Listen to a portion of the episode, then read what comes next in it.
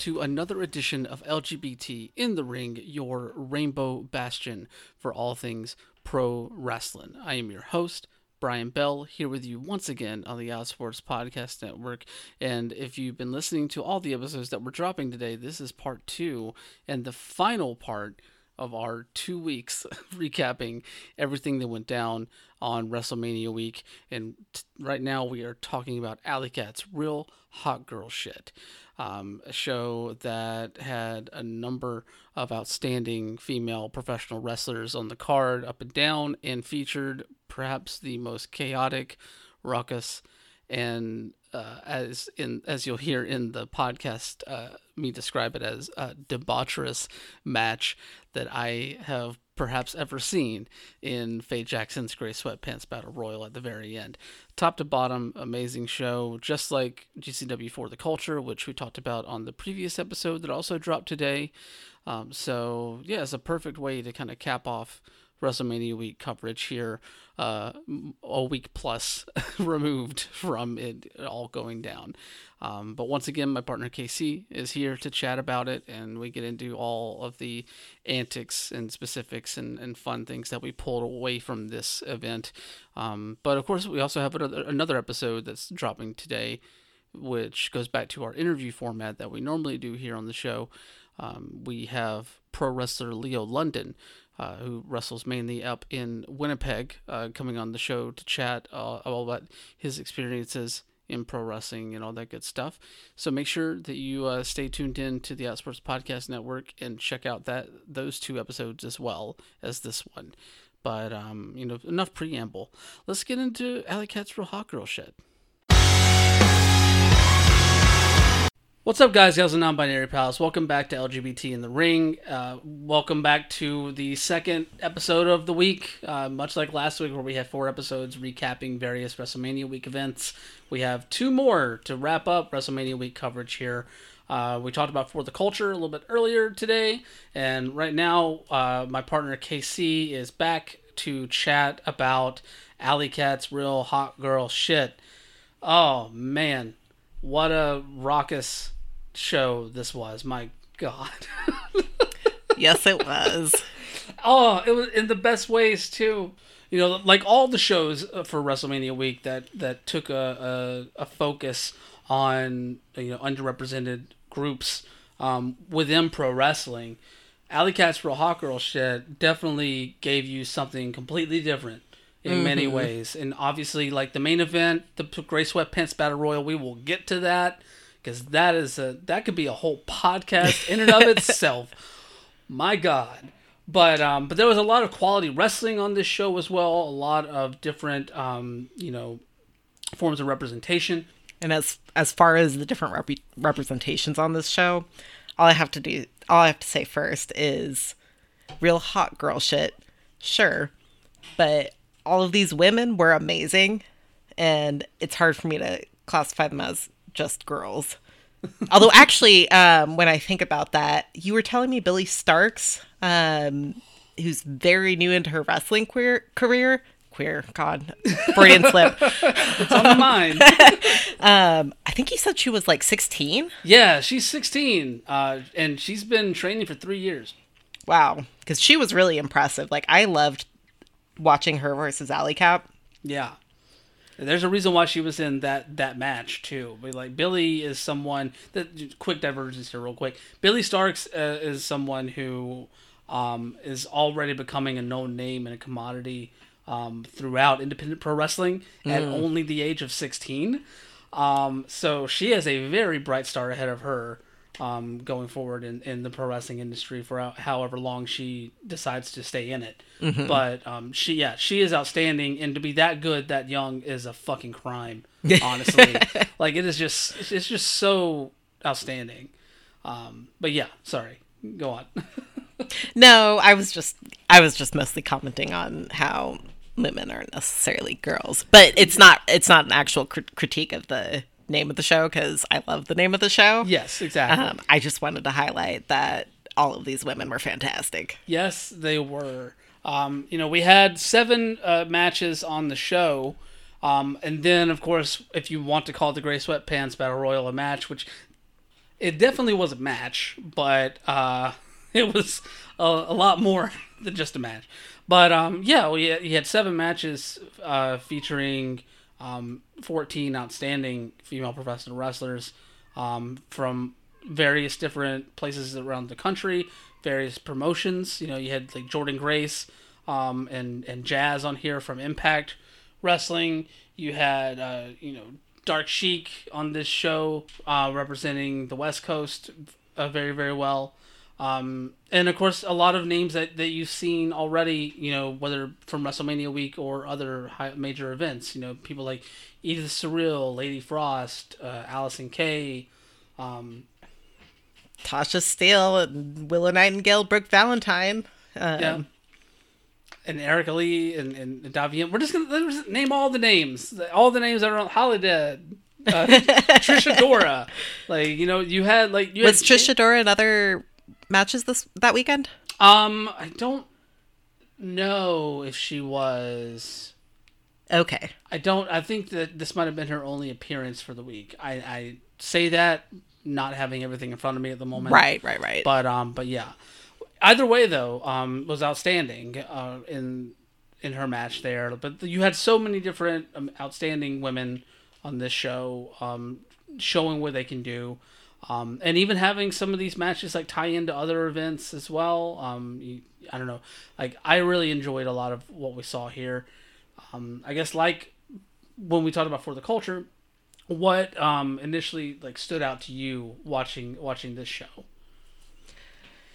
Well, um, I mean, definitely, like I said earlier, um, Allie Katch and Billie Starkz. Um, I can't remember if I've seen Allie Katch wrestle, if she wrestled in um, the other Real Hot Girl shit promo. Okay, then I'm uh, just misremembering, but um, Yeah, she wrestled Willow Nightingale at the first one. If I'm Okay. mistaken. um, but this I think was the first time I've seen Edith Surreal. Um, since Since she became Edith Surreal. right, yes, Yes. Well, Um, yeah. Well, no, the Cassandra Cup, technically.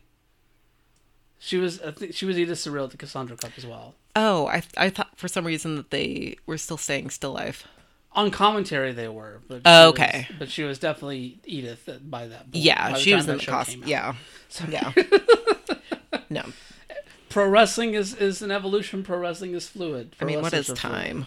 Time is a construct. Tom, yes, it is for sure. But so I was really excited to see um, her, and I've I also uh, Lady Frost is another another person that's come up for me before, and who I've always enjoyed wrestling or watching her wrestle. um, that match, um, the the only thing for for me with that match is uh, it ended really fast. Like it ended like it was it it ended before I noticed, basically. And part of that was just because it was hard to hear um, the referee counting or um, in some of the matches. But um, I don't know. The ending just kind of fell flat for me. Yeah. I mean, it was one of those things that was kind of a, a surprise whenever it came, but at the same time, it was completely believable for me just knowing like Edith's wrestling style. Mm. You know, I've said multiple times on this show, I've used that same phrase uh, multiple times on this show when talking about Edith, where um, every time I watch her wrestle, like it seems like there's something new, like even if it's something small, something new in her arsenal that makes you feel like she could end matches in myriad different ways. Um, especially when it comes to like her work on submissions and roll ups and stuff like that, which is how the her, her rematch with Lady Frost ended here because this was a rematch from Butch versus Gore. Um, so, um, and and I don't know, like that. I I like that in a way. It did shock me whenever it happened because it felt like things were just starting to kind of ramp up a bit. Right. That's what it was for me too. Yeah. but at the same time, like it was, it was a, a fitting ending, and I'm sure that they, this is not the last time we've seen Edith Surreal versus Lady Frost either. I hope not, because um, yeah, I do remember. I mean, it was the first time I had seen either of them at Butch versus Gore wrestling, so it was really good seeing them do that again. Um, so I would love to see them wrestle again in the future For sure, for sure. against each other. that is.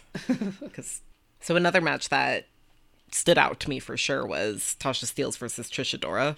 Um, I mean, first off, you you already know that I always love seeing Trish um, wrestle, but particularly with this, um, I think it's because whenever I watch people do submissive moves, it just makes me cringe inside and wonder how somebody can contort their body in that way and not just immediately tap out.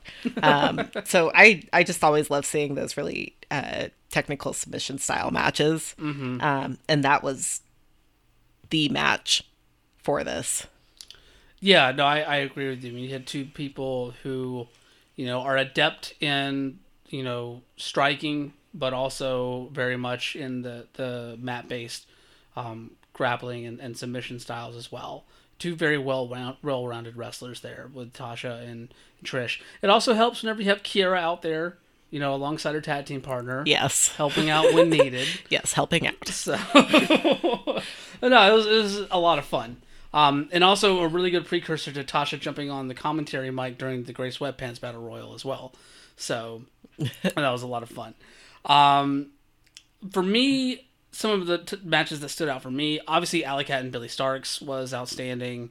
Um, you talk about like seeing people's bodies contorted. The finish of that match, my God. Uh huh. Oh my god. Billie Starkz bent in half on that Boston Crab. Just, oh, Jesus Christ, what an image.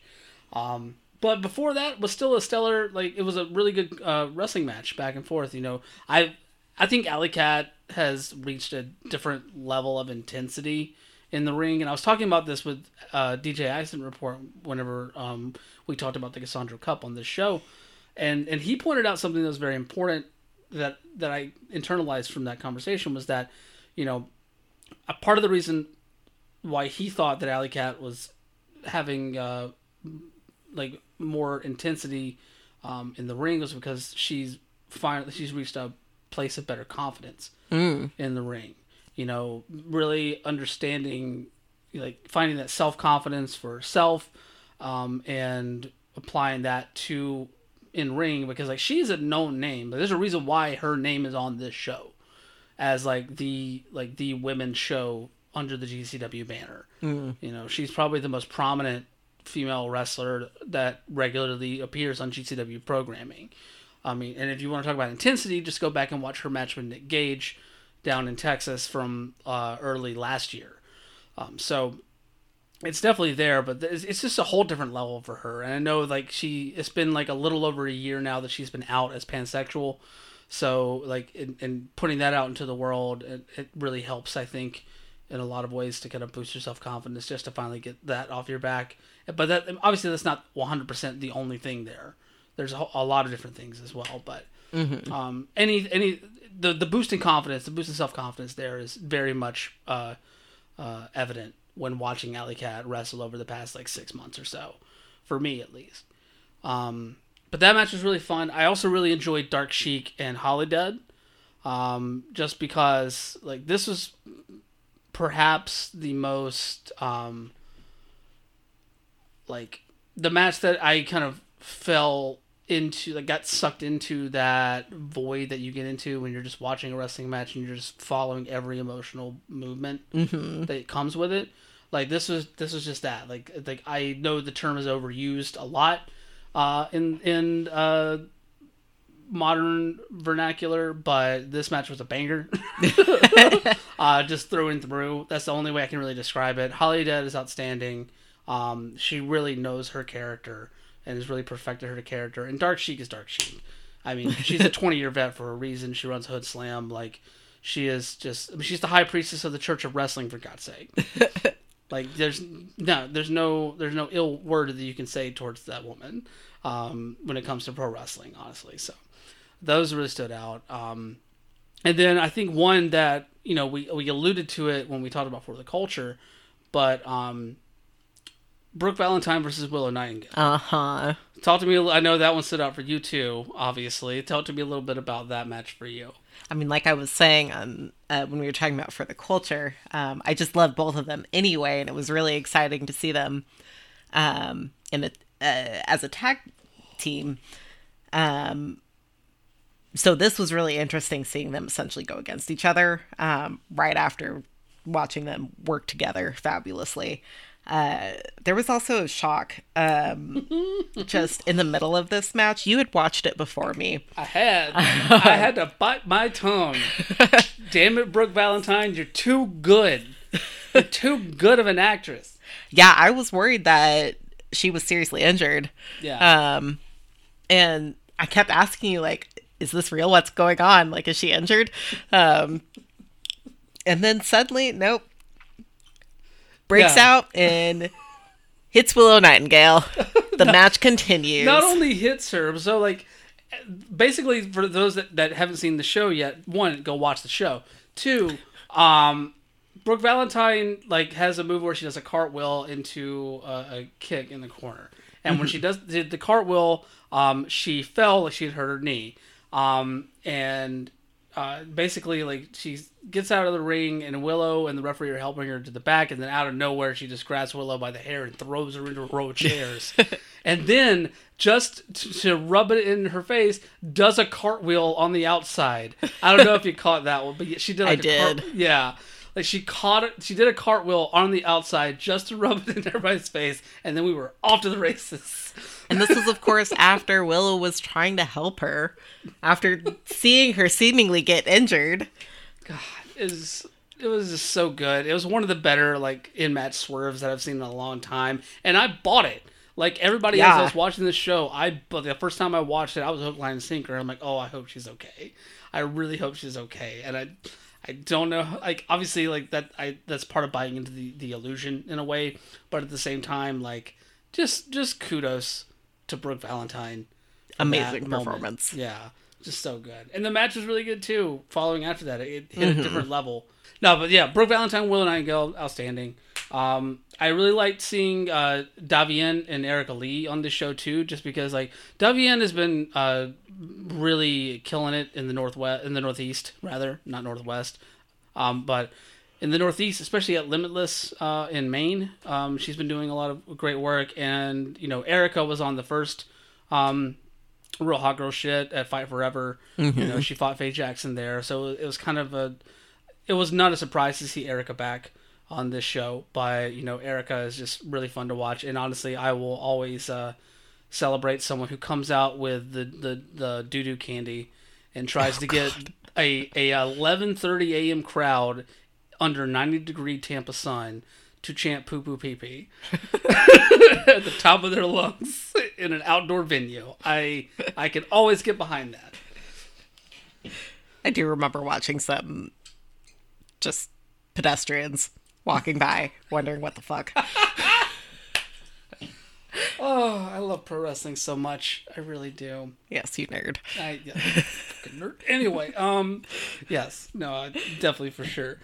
Um, so obviously, I think that kind of will lead us into. I mean, well, before we go into the Great Sweat, Sweatpants Battle Royal, I do want to talk a little, a little bit about our opener here with Allysin Kay and Jordynne Grace because I think that the the placement of this match was a signifier in a lot of ways for just how um like stacked this card was in a way because Jordynne Grace, former Impact Knockouts champion, Allysin Kay, former Impact Knockouts champion, former NWA World Women's champion. Um, you have two people who have very high uh, popularity within pro wrestling, um, very high profiles within pro wrestling, and they're on the opening match.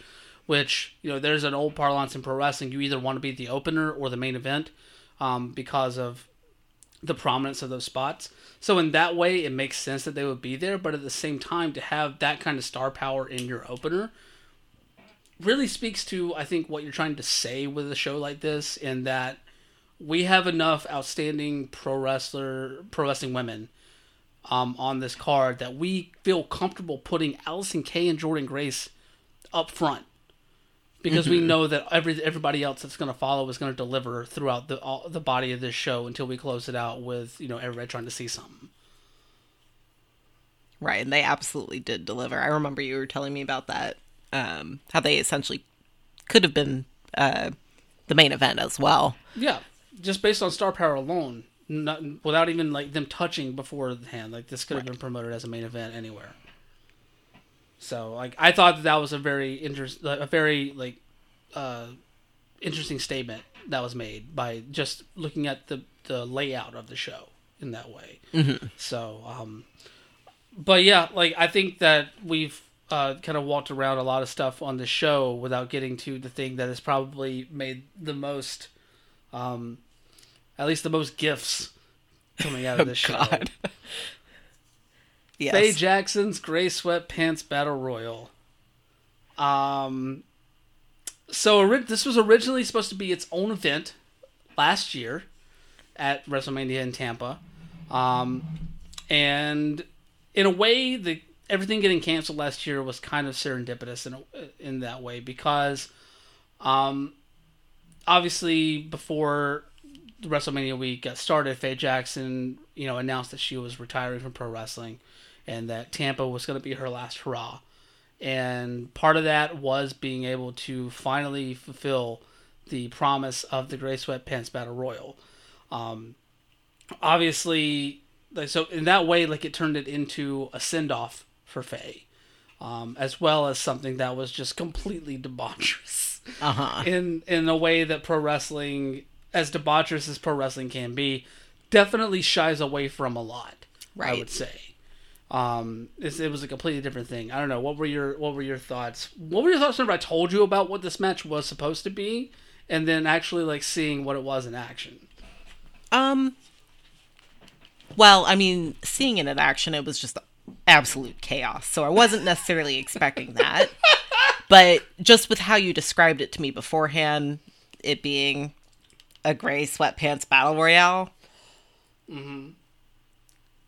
that was what it was. Was kind of what I expected. Yeah. Um, in a lot of ways, uh, just just how this stands out for me is um well first i really enjoy watching women wrestle because i don't think that they often get that kind of spotlight um, I mean, I was just saying this with For the Culture, like put more women on your card. Um, but then also, um, just like the history of pro wrestling in general.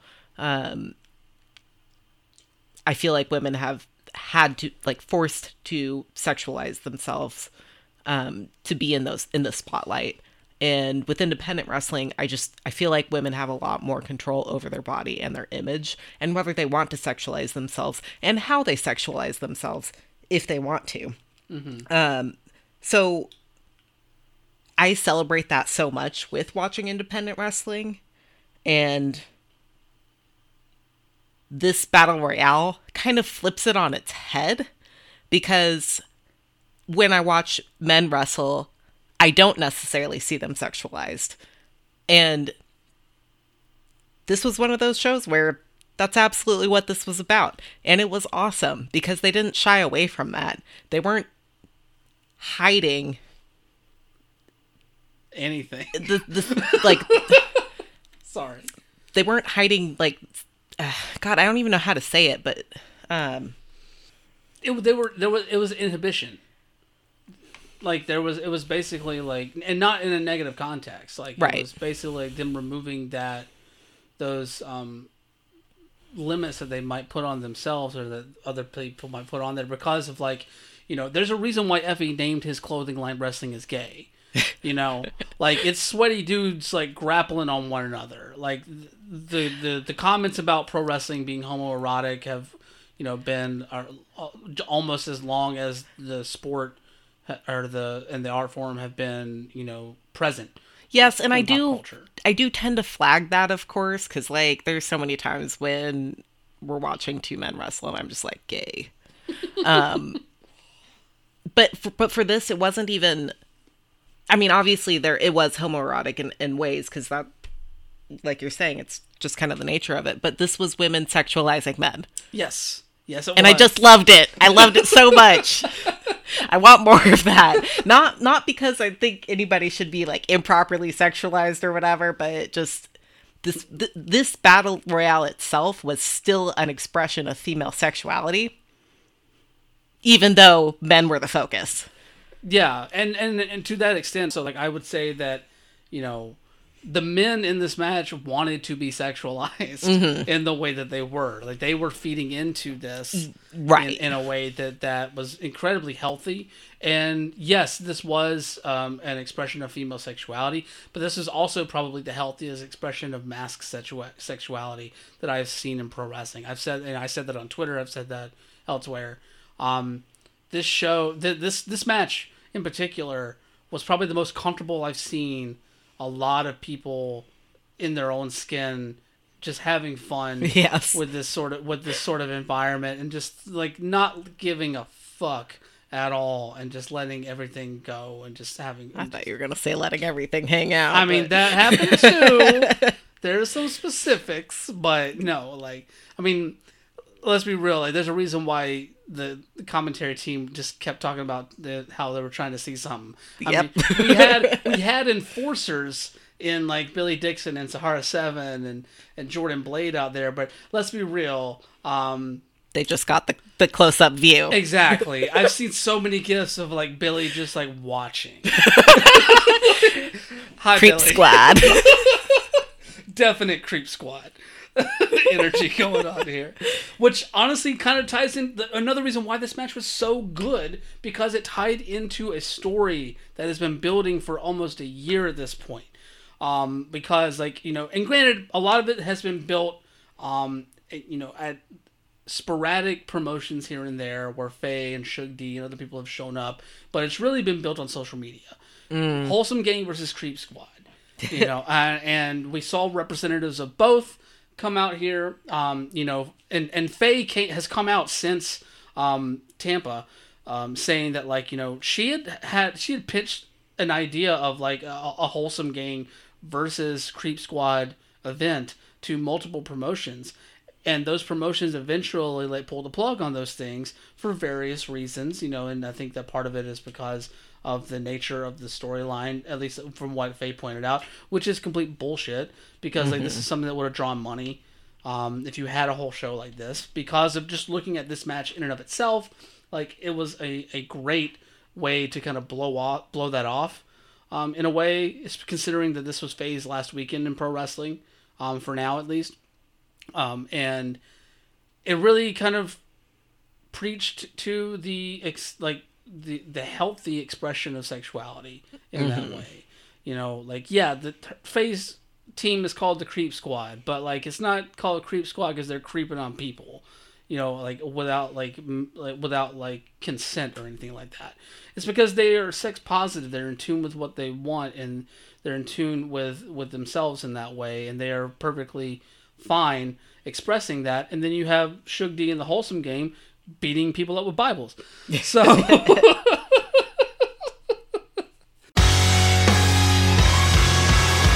right, Yens. Thank you so much for tuning into LGBT in the Ring. Uh, we'll get right back into the thick of things, but I do want to take a pause real quick and say thank you to some amazing people that make this show as rad as it is.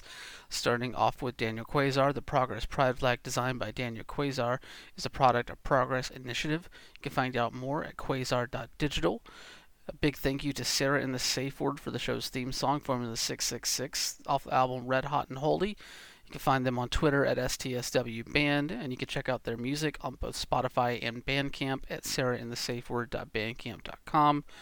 Um, check out independentwrestling.tv for the best in current and classic independent pro wrestling, including live events from top independent promotions worldwide. Uh, you can use our promo code LGBTRingPod or visit tinyurl.com slash IWTV LGBT and get a five day free trial and peruse their entire library uh, over there at independentwrestling.tv. Once again, promo code LGBTRingPod or go to tinyurl.com slash IWTV LGBT and get five days free. Check out that service. Uh, you can follow the show on Twitter at LGBT Ringpod. You can follow me on Twitter at WonderboyOTM. And if you're into video games, definitely check out my video game news show, the Mr. Video Game Super Show. I co-host that with uh, Twitch streamers Slacker Kite and Lady Merowin every Monday at 8 p.m. Eastern, 5 p.m. Pacific, over on twitch.tv slash Dead Sun Entertainment. Uh, it's your weekly roundup of gaming news, uh, and it's always a blast. So once again, check that out every Monday, 8 p.m. Eastern, 5 p.m. Pacific, over at twitch.tv slash Dead Sun Entertainment. Sun like the star. We'll be right back with more LGBT in the ring.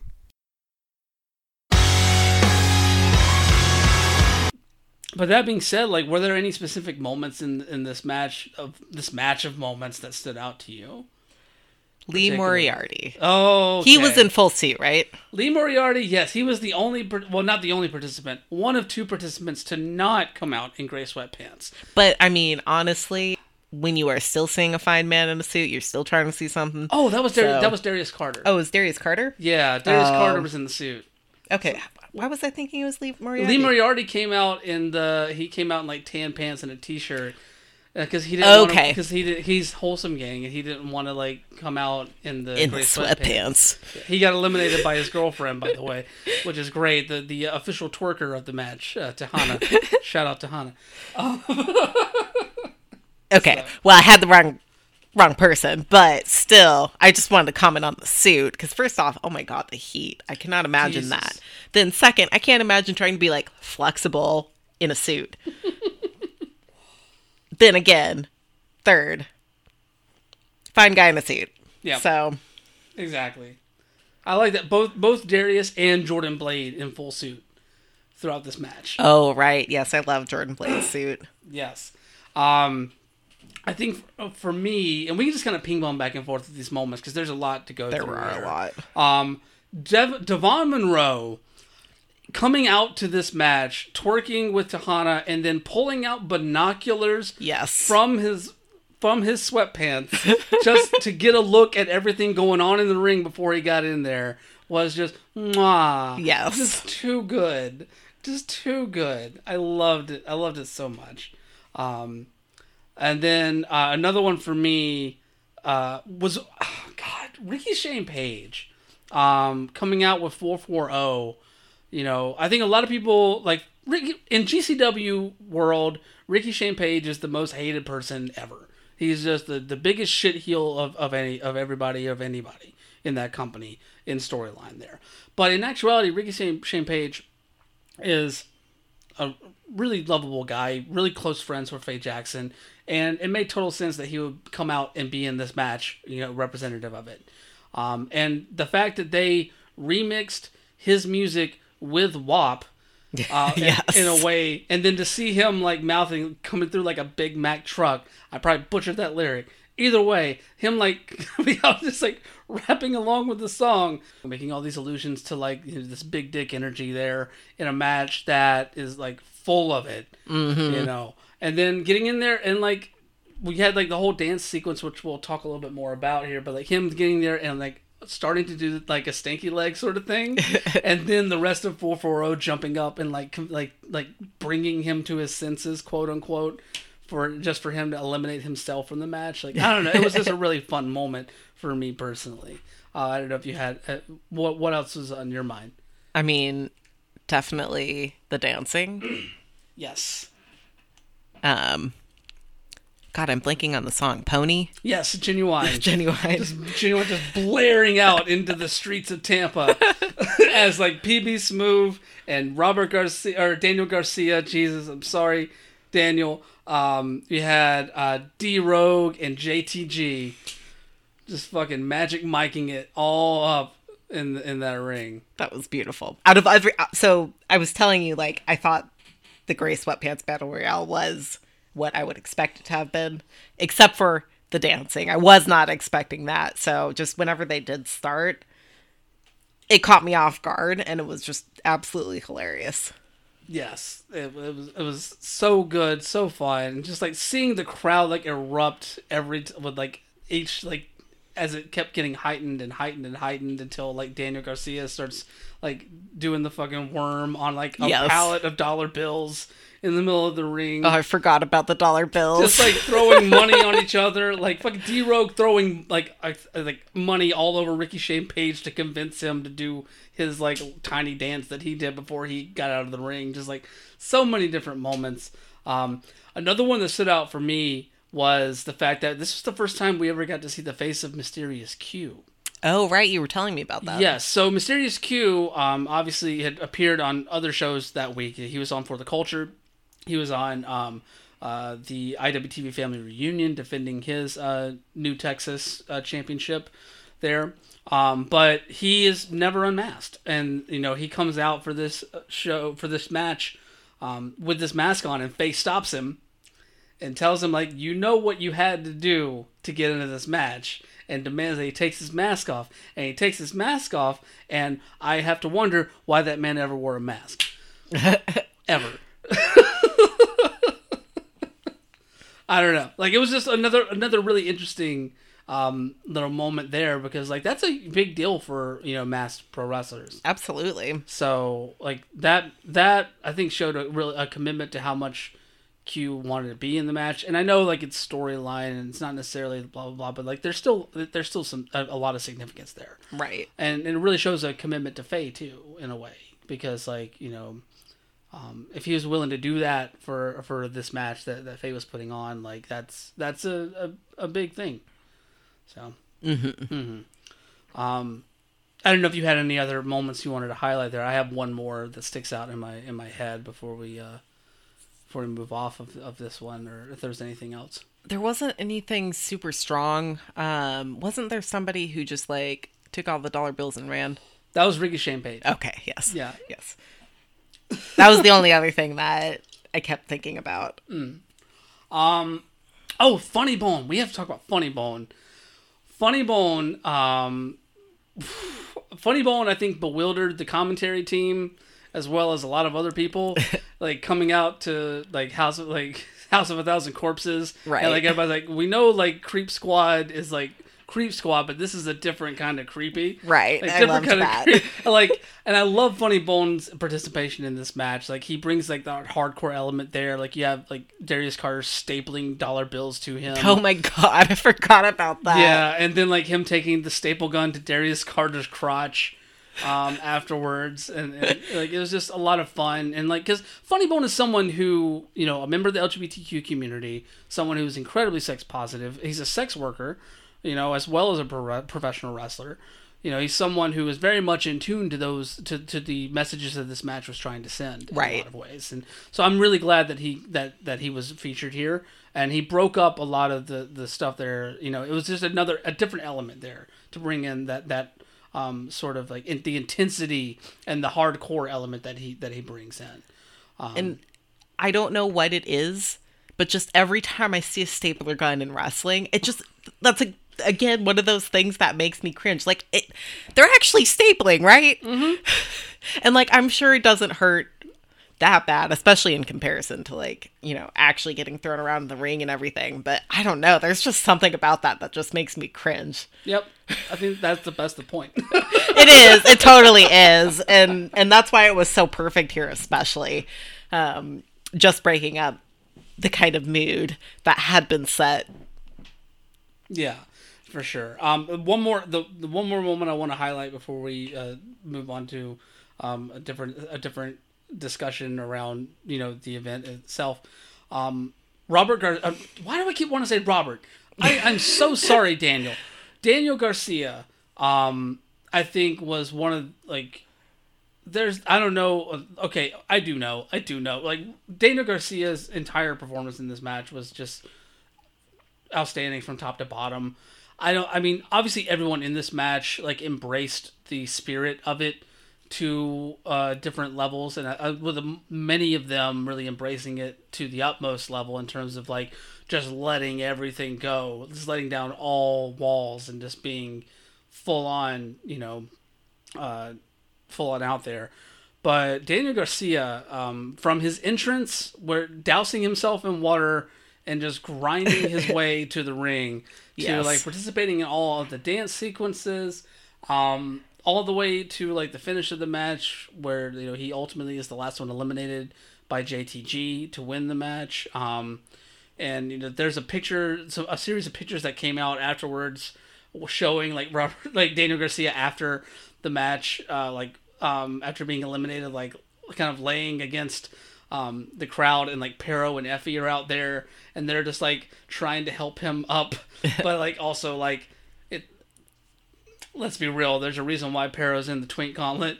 So- or like always always like running through the twinks. So, but no, it was just like all these different like things, and and Daniel Garcia just like I think jumped off the screen in, in a lot of ways. Like everyone in this match did, but Daniel just stood out more, like even more so to me personally. Daniel and um and D Rogue and PB Smooth, I think, were the 3 that really like jumped off the the page here for me.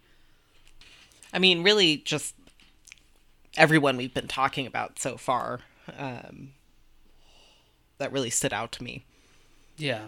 Um, and then of course we before the match started, we had uh, the induction of two members of the Gray Sweatpants uh, Hall of Fame with uh, Two Cold Scorpio and Shad Gaspard. Oh yes, Being those two, and then of course uh, JTG wins the match, she gets a nice little trophy and a flashlight. yes. for win- and also has to take off his pants uh, per Faye Jackson's request, and does so. So we end with JTG in his underwear, With a flashlight. which oddly enough covers more than his wrestling tights do on the regular, but still for some reason just like sent everybody in that Tampa sun up to 100 degrees. I would say. but yeah, so that's that's how we end that match and end the show. Um, overall, like like it was just so much fun. Like from from all the wrestling, um, the different styles of wrestling on the on the show, the different styles of storytelling on the show, closing out with with the Gray Sweatpants Battle Royal. Like it didn't feel like it was like early afternoon.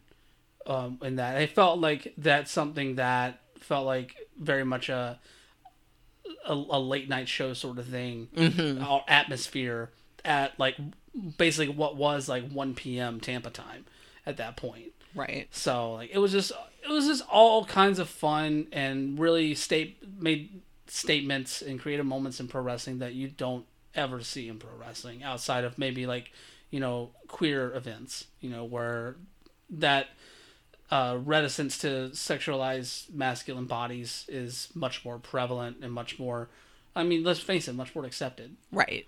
you know Yeah. whether from a male or a, a male or female perspective, I guess. Um, either way, though, like it was just a, it was just a lot of fun overall. Um, what were what if you had any uh, like final thoughts or final takeaways from Allie Katch's real hot girl shit overall? Um, I mean, a lot of the stuff that I also mentioned before, like again, mainly um, having that female gaze on men's bodies in pro wrestling is not something that I see frequently, if at all. Really, like I this this this really feels like the first time I've seen that, and again. I mean, it's very rare. it, it is very rare and I, you know the number of matches and, and shows that i've seen is limited um, but it's just not something that i have seen before like you you mentioned with um, shows that are more aimed at, at queer people like you do see that male gaze towards male bodies a lot like that's heavily represented and, and that's not represented either in um, more dominant culture wrestling events. Um, but I have had a lot more exposure to that, especially because I do tend to um, like watching the um, queer queer shows.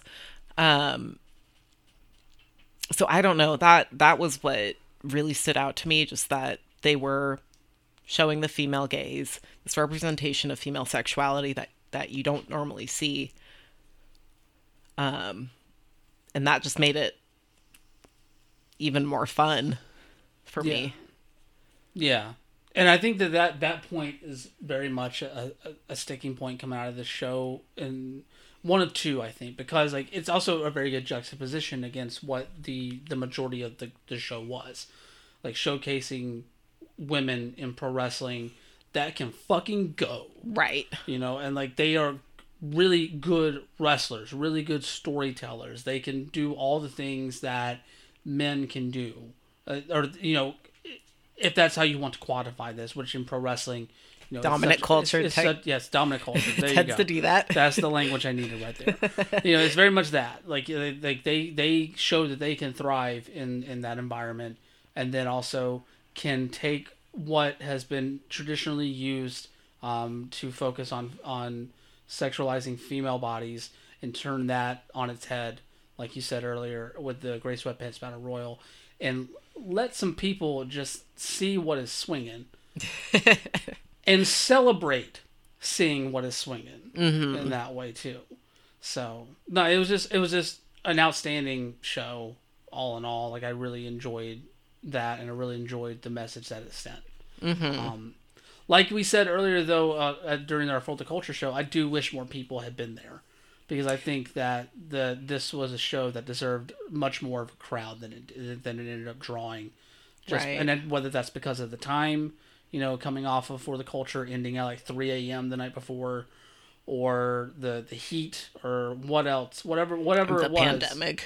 But also the like pandemic, I yes. like like factors that factors in too because um I mean I don't know if you know anything about how much online viewership they got like even live or afterwards. I don't know numbers, but Right. you know, it was a it, there were people there were a lot of people talking about this show though Mm. online. I just don't know like how many people ordered the pay per view. You know, Yeah. yeah, I mean, I know this was like the show that I would want to show my non-wrestling fan friends. Um yeah. Especially the the Gray Sweatpants Battle Royal. right. That, I think that is that is a match that has might be become might might is, might have become my go to for like showing someone who has never had an interest in watching pro wrestling, and Right. to show them like what pro wrestling can be. Like it's just it's a very good stepping stone in that way. So. Mm-hmm. No, I completely agree with you. Well, um, if did you have any anything else you wanted to, to touch on with uh, real Allie, uh, almost said real Allie Katch, Allie Katch's real hot girl shit before we uh before we close up shop until next WrestleMania week. Uh I don't have I don't have any other th- thoughts. Mm-hmm. Did you? And it's just just more. Yes, I can't- more, please. I can't wait for next year. Like, I want the Gray Sweatpants Battle Royal to become an annual thing. I want Real Hot Girl shit to become an annual thing. I want For the Culture to keep being an annual thing. Same with Big Gay Brunch. Same with all these shows. A lot of these shows right. from WrestleMania week. Like, let's just keep bringing out as many diverse visions of pro wrestling that we can, and keep watching them intermingle until we don't have to have diverse. Like we don't have to like have like these like sort of shows that not not force diversity in a way, but you know shows that promote diversity. We won't need to promote diversity anymore because the wrestling industry has embraced it and and regularly engages with it. Right. So, yeah, it's a hopeful thing. We'll see what we'll see what happens. Mm-hmm. Well, thank you so much for for enduring uh, the nonstop wrestling with me again. Well, I really enjoyed the the different shows that I watched with you. Um, so thank you for that too. Oh. It's good exposure for me. Definitely.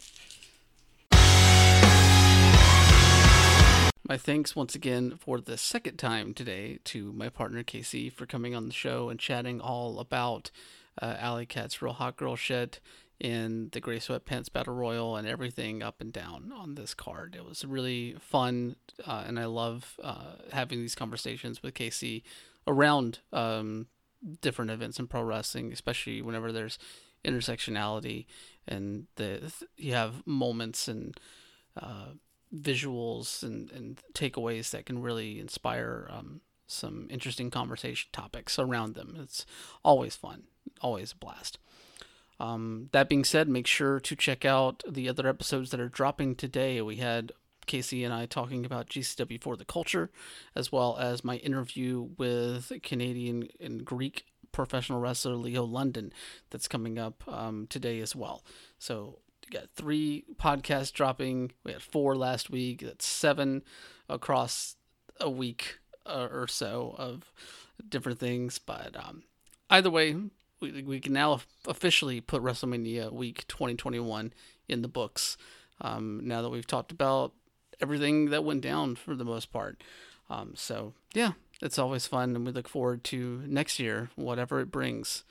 Hopefully, more of what we saw this year. Hopefully, crossing fingers because this year was just full tilt, amazing. Loved it. That being said, though, will we're going to say goodbye for uh, now, but make sure to check out the other episodes this week. We got plenty for you there. Um, but until then, Y'all stay messy. Wash your hands. Wear your mask.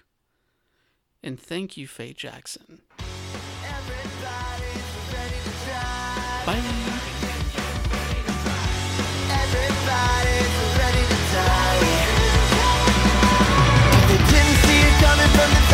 rich. She made a deal with the demon so her lover commits But the moon is high and the devil is shy. stick. It's the formula 666